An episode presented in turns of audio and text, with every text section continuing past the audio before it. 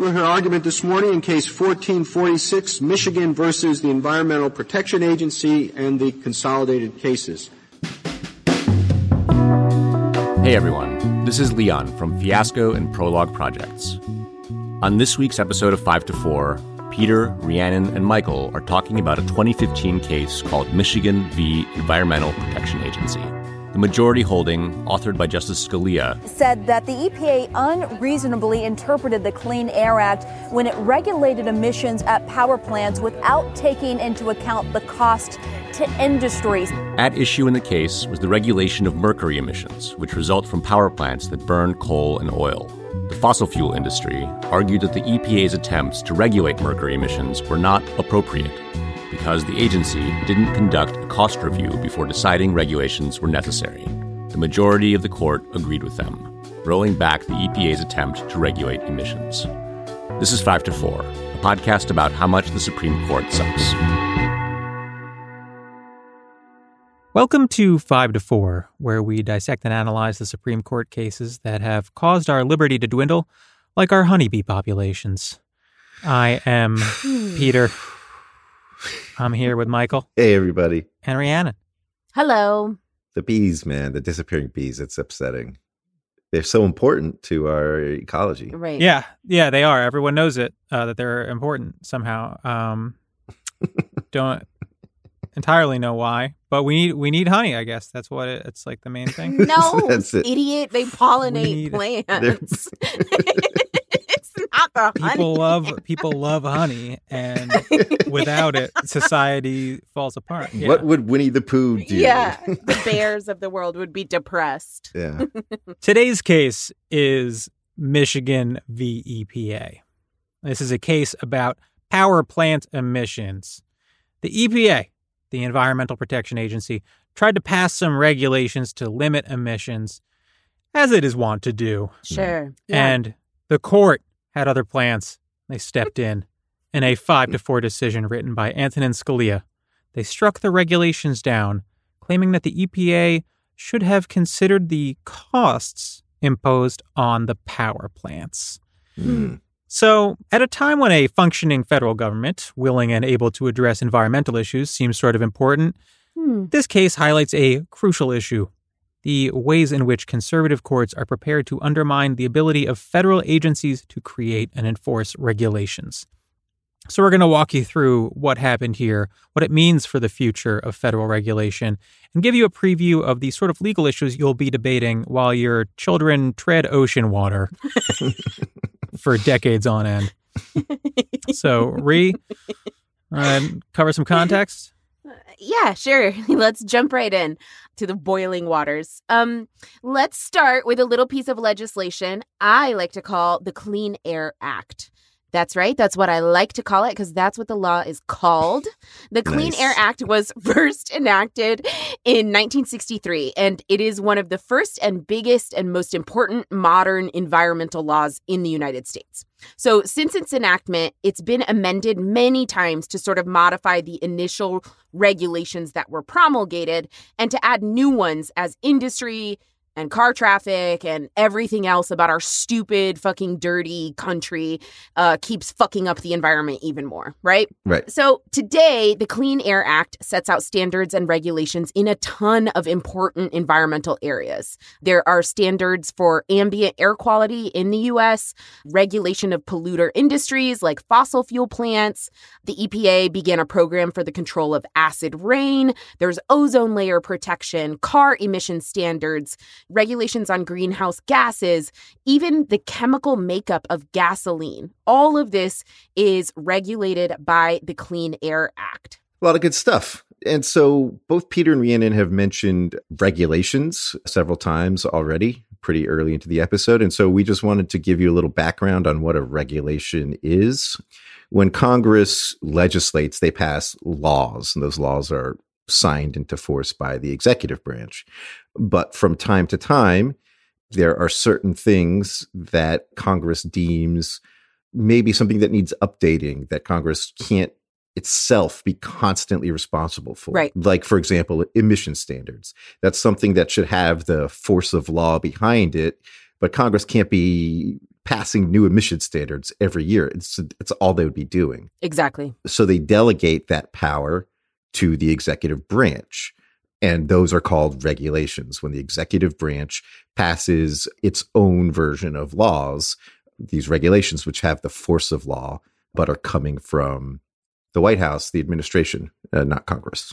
Yeah, exactly. Right. They're they're filling in the blanks sort of on major pieces of legislation. Right. That's right. And usually they have the power to do this because a major piece of legislation has delegated that power to them. right. So, you know, one example is the EPA, the Environmental Protection Agency. Now, the EPA is an executive agency of the federal government, and it was originally created in 1970 by executive order of one President Richard Nixon. Heard of him? He can do hmm. no wrong. Not a crook. if there's one thing I know about Richard Nixon, he was not a crook. It's not a crook. That's right. So quickly thereafter, after 1970 and the EPA is created, amendments to the Clean Air Act expanded that legislation and gave that regulatory and enforcement power for its provisions to the EPA. So you got Congress passing a law, you have the executive administering the law. I mean, goddamn, what a beautiful system, right? Branches of government, they're working together. What could go wrong? I ask you. Functioning federal government. Can you imagine? That's right. Gorgeous and beautiful. Okay, so the EPA is developing these administrative regulations in order to carry out the mandate of the Clean Air Act. And one of the biggest mandates it's been given happens in 1990 when Congress amended the Clean Air Act to regulate dozens of new hazardous air pollutants that were being emitted from stationary sources. Stationary sources like power plants. Hmm. So, in the 1990 amendment, Congress directed the EPA to study the effects of those hazardous pollutants from power plants on public health and to regulate the power plants if, quote, regulation is appropriate and necessary after considering the results of this study. Mm-hmm. Right. So basically, Congress tells the EPA to evaluate this stuff uh, in a study and then grants it the authority to do something about it if the need be. Right. And EPA conducts a study, determines that this stuff is dangerous, and passes some regulations. So the EPA completed that study of public health, and at the end of it, it concluded that regulation of power plants powered by coal and oil was appropriate and necessary because, quote, mercury and other hazardous air pollutants posed risks to human health and the environment. So, importantly, at this stage, when the EPA was just looking at the results of the public health studies and deciding whether regulation was appropriate and necessary, they didn't t- take costs into account. But in the next stages of the process, after deciding that regulation was appropriate and necessary, the EPA did crunch the numbers. This is a years long process in which cost and benefit and myriad other factors are taken into account as the EPA develops these standards and studies these industries to decide the best way to proceed.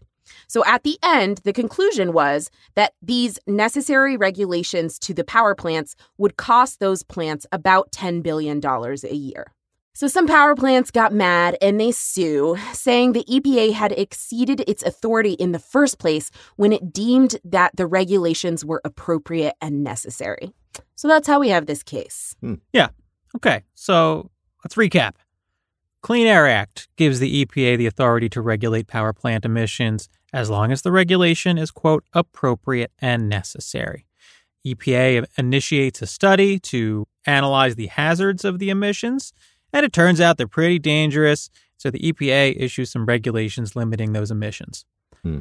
Power plant industry members step in to challenge the regulation. Yep. And the court, with a majority written by Antonin Scalia, sides with the power plants, believe it or not. Shocking. What they say is that, remember, the EPA can only issue regulations that are appropriate and necessary, and they claim that the regulation is not appropriate because the EPA should have considered the cost of the regulation to the power plant companies.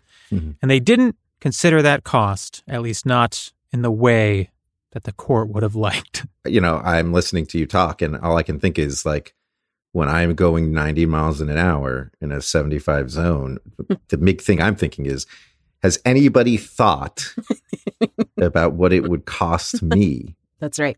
If I had to be, you know, 15 minutes late to something? Like, I don't. I don't think those laws should really have any force until Yeah. those costs are considered. I agree. Take it to the Supreme Court. I think they'd be sympathetic Yeah. to that kind of argument right now. They'll love that. so there's a lot going on here.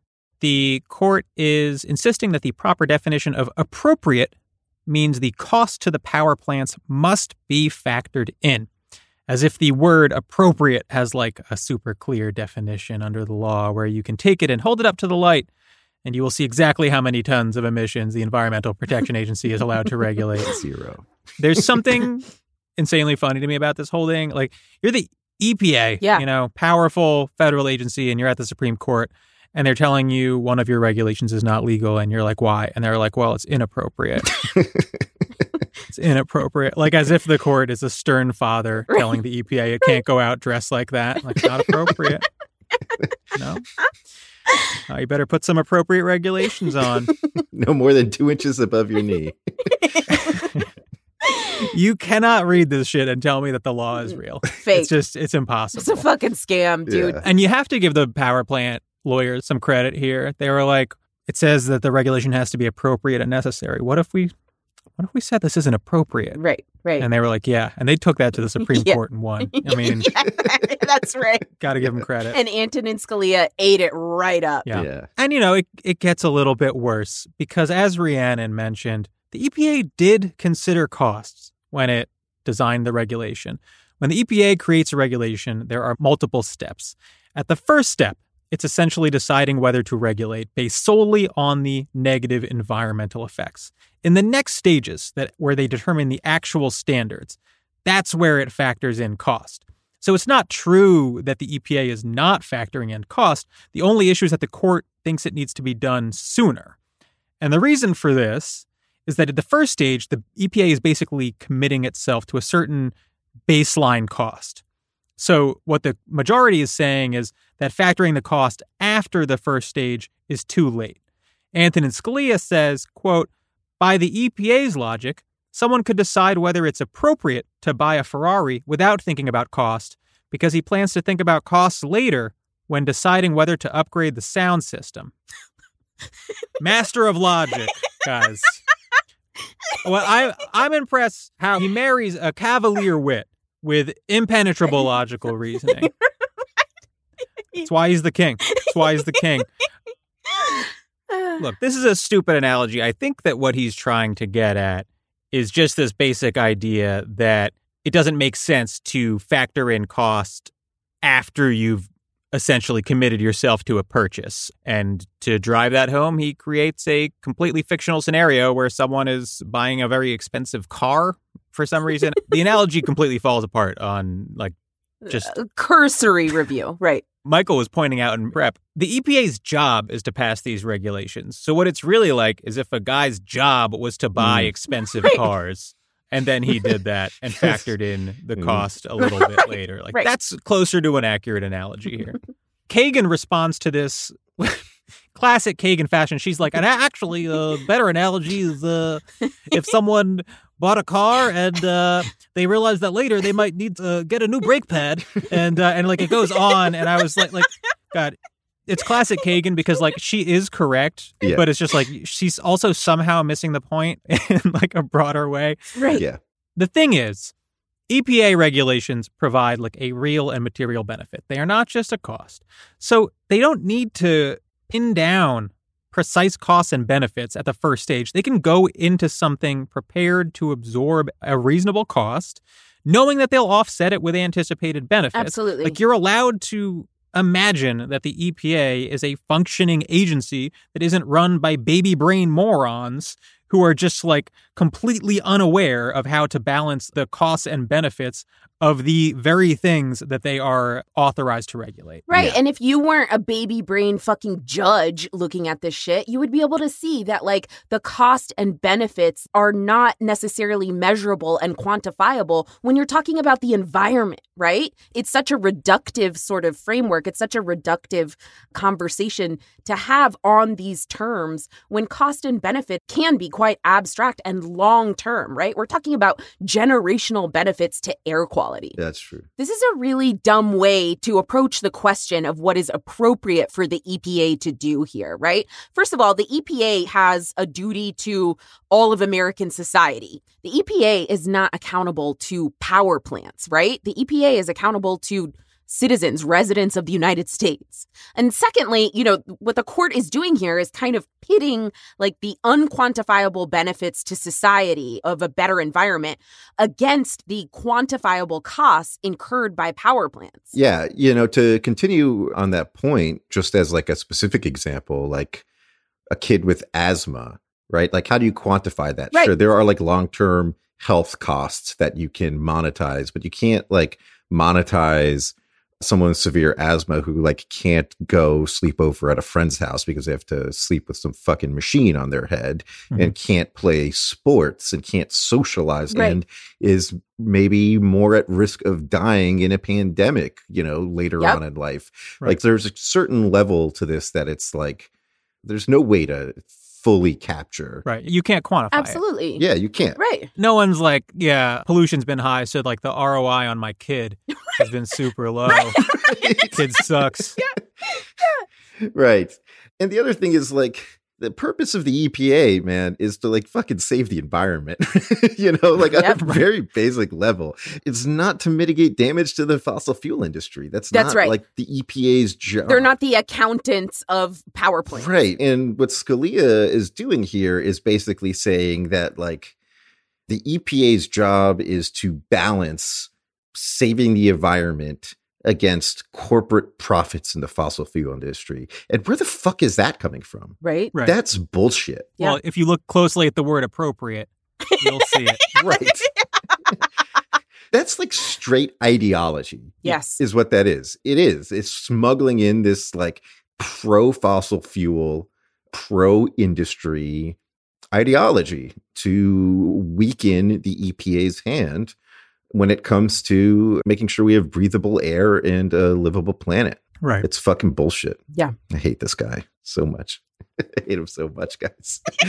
Um, maybe the crux of all this is like whether or not you think the EPA should have considered cost at the early stage. The real numbers are this. The cost of the regulation, again, an estimated 9.6 billion per year. The benefits of the regulation were estimated by the EPA at 37 to 90 billion dollars per year. Yeah. Mm. So something like a 4 to 9 time return on investment annually. Yeah. Annually. Yeah. Yeah, that's right. And Justice Kagan in dissent, she actually has a good rundown, I think, of the EPA's process and at what stage they really did do a formal cost benefit analysis, right? She cites it from the EPA's studies that part of the benefit that is measurable, the EPA estimated that there would be 11,000 fewer premature deaths annually along with a far greater number of avoided illness, right? Stuff like lung disease, asthma, like Michael was saying earlier. And, you know, the first part of the EPA's mandate was conducting a public health study. That's what Congress directed it to do in 1990. It took almost a decade to complete that study. It was thorough, right? Mhm. When they finished the public health study in 1998, they concluded that other regulations that were already in place were not effectively curbing the rise of emissions of these toxic and hazardous chemicals into the air, right? There had been already implementation of an acid rain prevention program, but still the EPA found that coal plants were on track to increase emissions of other hazardous air pollutants by 30% over the next decade. They found that power plants were the largest non natural source of mercury emissions and talked about all of the negative health outcomes that comes from mercury and other chemical exposure in the air, right? The EPA found that exposure to high doses of mercury, for example, during pregnancy, caused children to exhibit, quote, a variety of developmental neurological abnormalities, including delayed walking and talking, altered muscles, and cerebral palsy, end quote. So, you know, th- this cost and benefit thing, it was done. The EPA had analyzed this over the course of years, right? Multiple decades, actually, by the time this case comes to the Supreme Court. And Scalia and the majority here are completely throwing aside this agency's expertise, the data, Yeah. all of that analysis to say that they didn't consider cost at the beginning. Right. Bro, mercury is so dangerous that you, you're not even supposed to eat like two cans of tuna at once. right, right. Yes. yeah. Yeah. And these places are just pumping it into the air. Yeah. Right. The entire framing by the majority is sort of like this regulatory agency run amok, like government spending out of control sort of vibe, where Scalia's like, can you believe these liberal government morons are passing regulations without even thinking about the cost?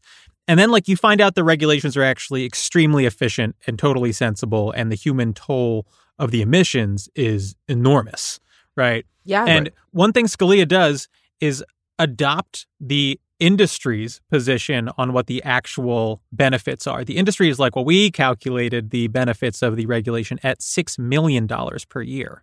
Keep in mind, the lower estimate by the EPA was 37 billion. Right. 37. I can't do the math, but we're by several orders of magnitude there. That's right. There's a big disconnect. Yeah.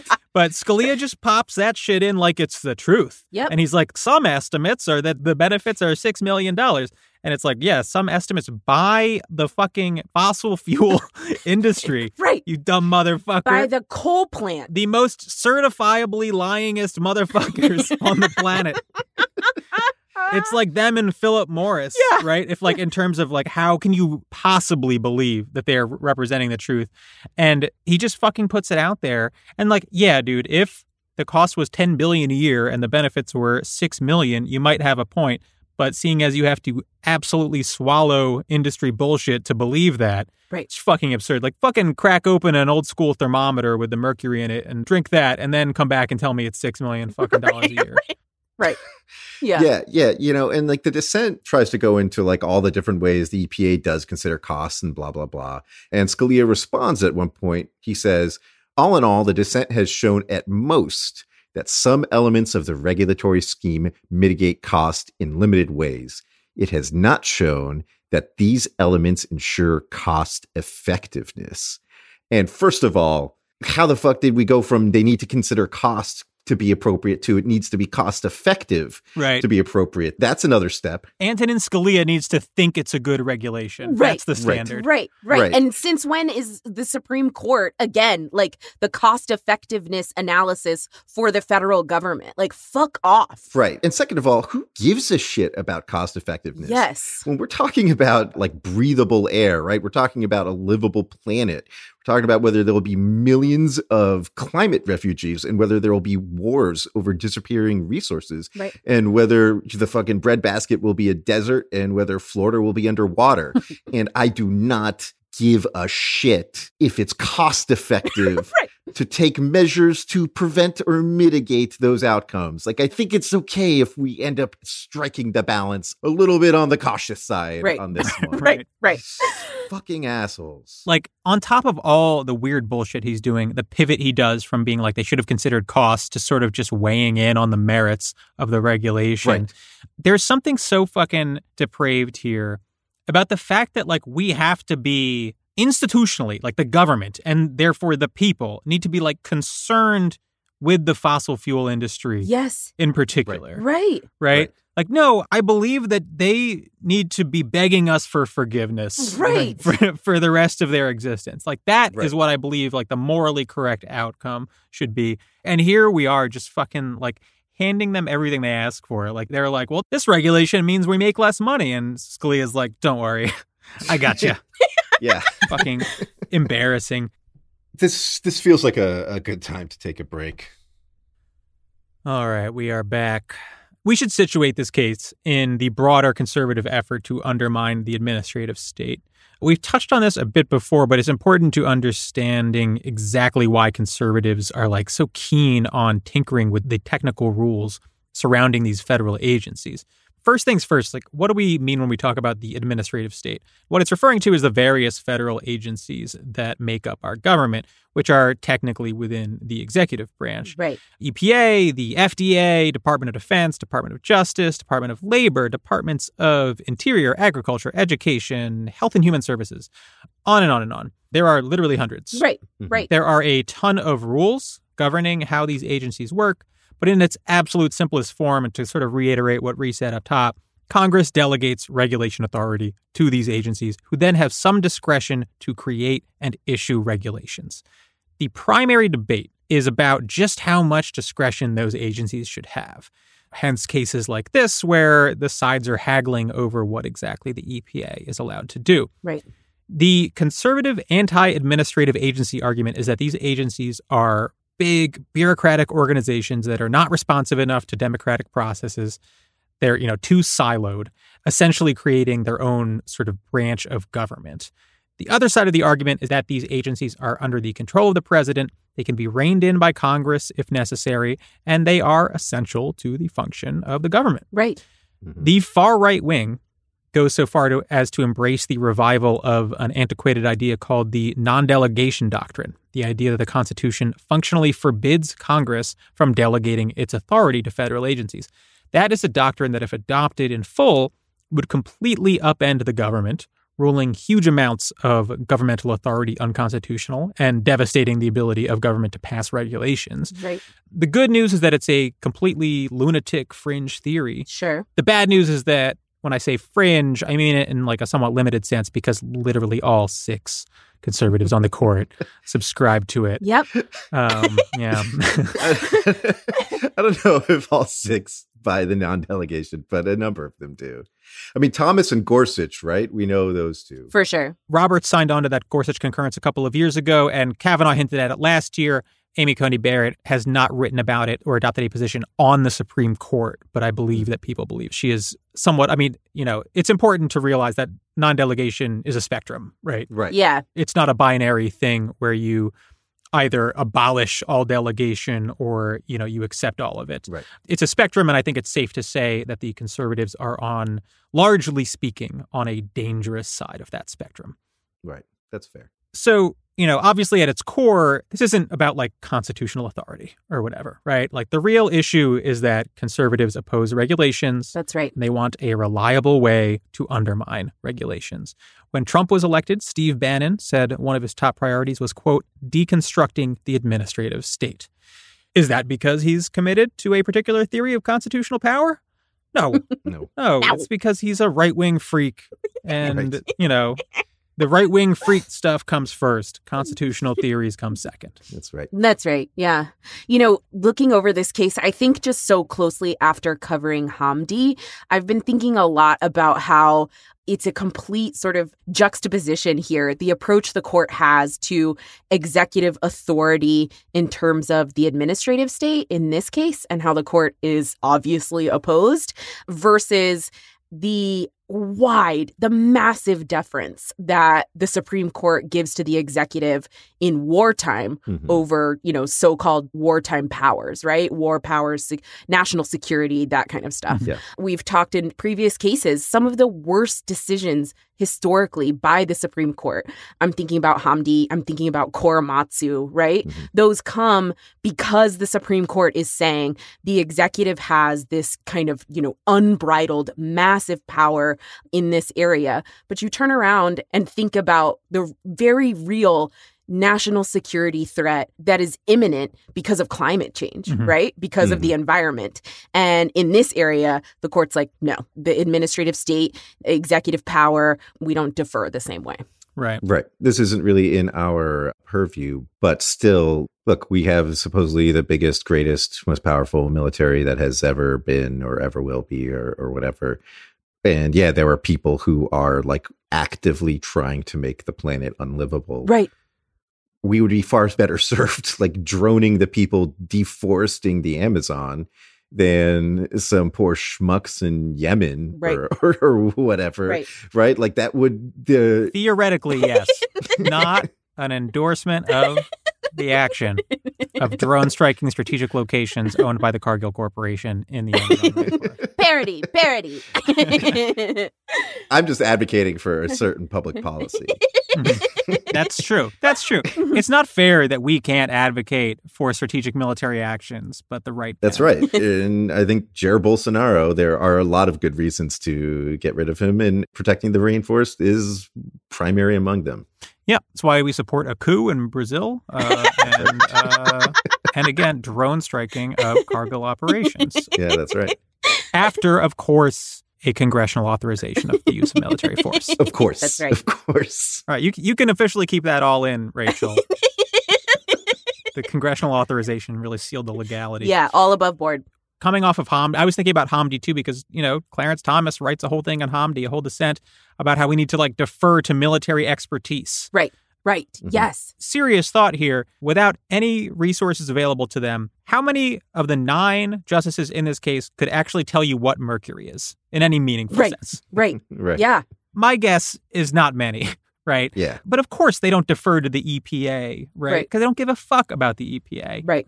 I would anticipate some seriously bad cases on the scope of administrative power coming soon. You see it here with the court limiting the EPA's discretion to weigh costs and benefits, as if an administrative agency is not capable of independently doing that. We've very recently seen OSHA regulations about the vaccine challenged Yes. successfully at this point at the Fifth Circuit. That in the coming weeks may well wind itself up to the Supreme Court, and uh, they will weigh in on OSHA's ability to, uh, you know, regulate the workplace. This is a battlefield that is like very dull and technical, but very important. Yeah, absolutely.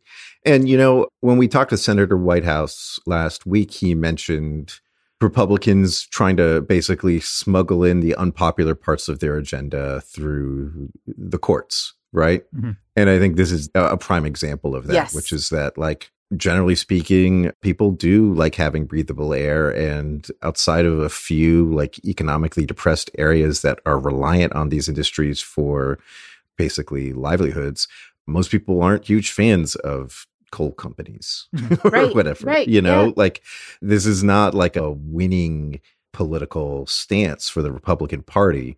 But this is something that they get to do sort of in the shadows too. It's not like a high profile Supreme Court case that gets like all the headlines like abortion decisions do or Obamacare or whatever, right?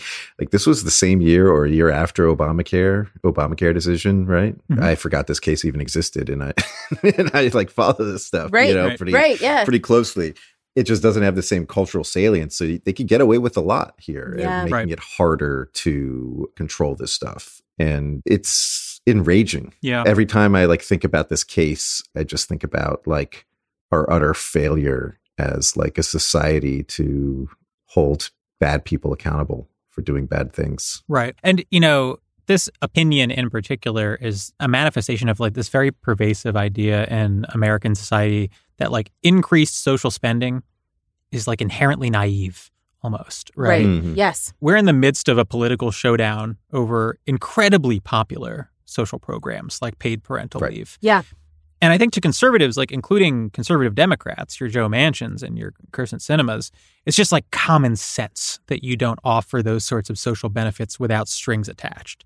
Despite the Right. fact that nearly every other country, even as close to as wealthy as the United States, does exactly that. Right. This is like a parasite only found in the American brain, right? Yes. Um, like the discussion of anything good being delivered upon the people must be met with like a discussion of exactly why we're doing it and exactly how we're going to do it, right? Right. Especially when it comes to like super vague shit like the environment, right? Right. Um, Right. Yeah. because I, I kept thinking about like if a threat is even a little bit abstracted, reactionaries will like not process and understand it. That's right. Like threats need to be cartoonishly simple for them to feel Right. scared. Even the smallest amount of abstraction, which is like a virus, like Right. everyone knows Yes. how that that viruses are and and like roughly how they work. And yet the reactionary base right now is just feeding at the trough of COVID pneumonia, essentially because they cannot see it. Right Right. Mhm. Right. there's something genuinely bizarre in the reactionary brain that can't process. Even a little bit of abstracted danger. Yeah, I mean, I've seen a lot of times like the comparison with climate change to being like, well, what if a meteor were going to like crash into the earth or whatever?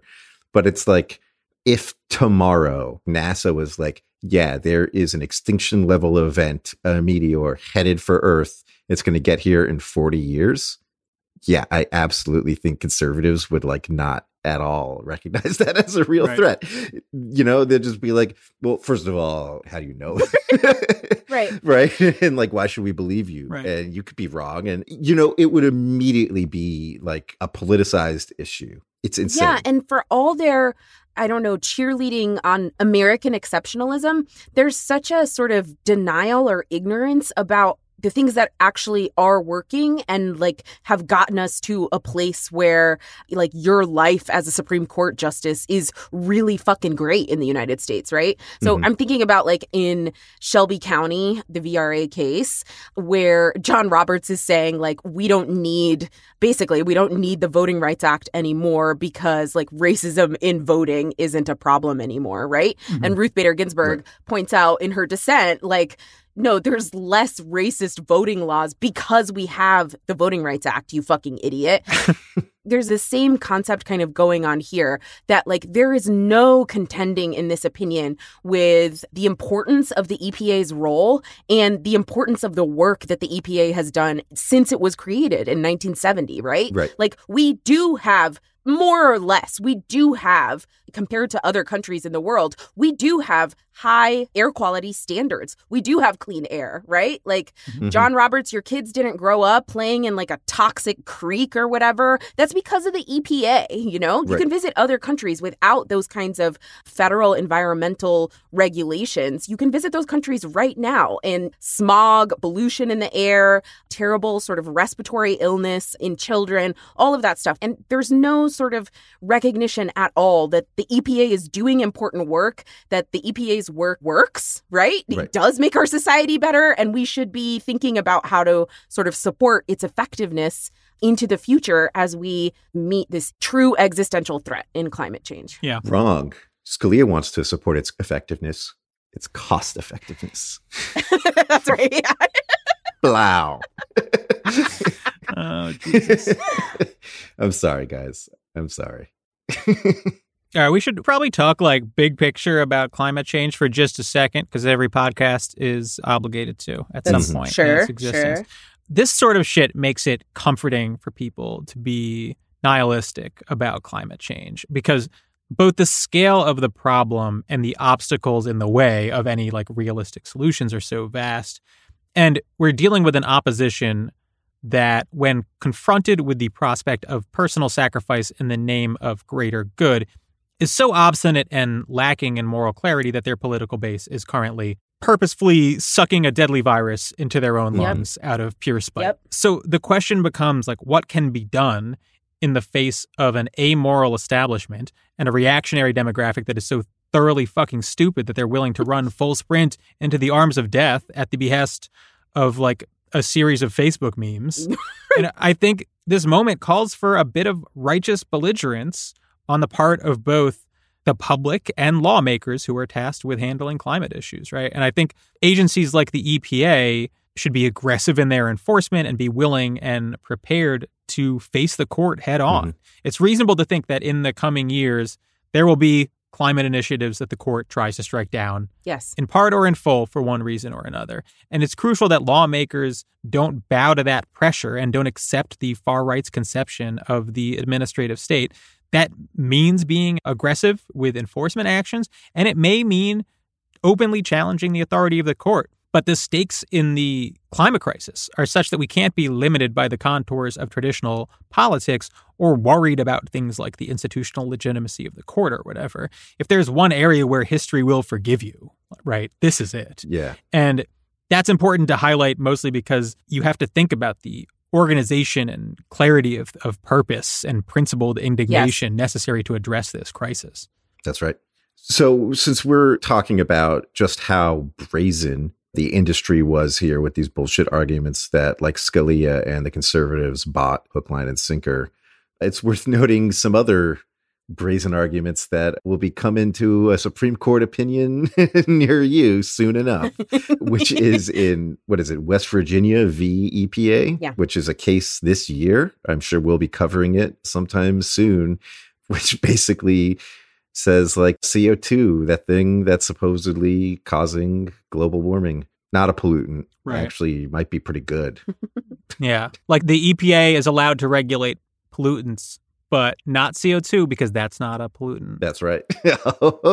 That's the argument. Oh shit, we are fucked. we are so, so fucked. we are so fucked. In 2014, there was like a climate summit and there was an agreement to have deforestation by 2020.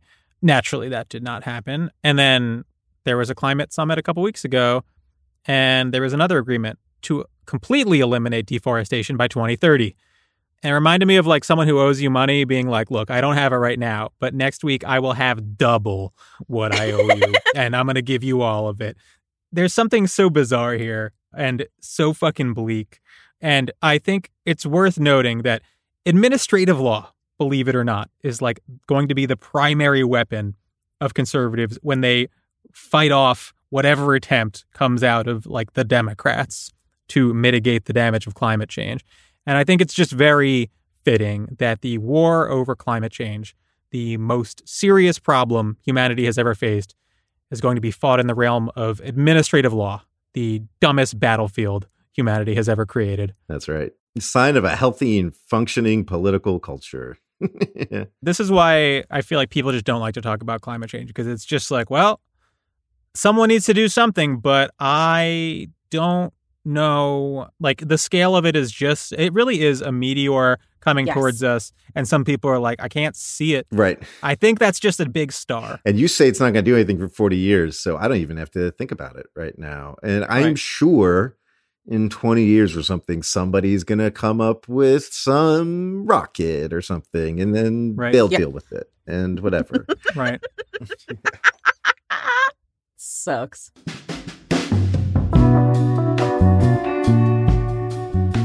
Next week, premium episode, the nomination to the Supreme Court of Robert Bork. Rama. Big thing in the 80s. He was nominated. Turns out he was a big fucking weirdo and a freak. And he got voted down, and then conservatives sort of destroyed the country as retaliation. That's right. So if you want to hear us talk about Robert Bork next week and all that comes with it, subscribe to our Patreon, patreon.com slash 54pod, all spelled out. Follow us on Twitter at 54pod. Send us direct messages saying that we sound very smart and you like our podcast. we'll see you next week. 5 to 4 is presented by Prologue Projects. This episode was produced by Rachel Ward with editorial support from Leon Neyfakh and Andrew Parsons. Our production manager is Persia Verlin. Our artwork is by Teddy Blanks at Chips NY, and our theme song is by Spatial Relations.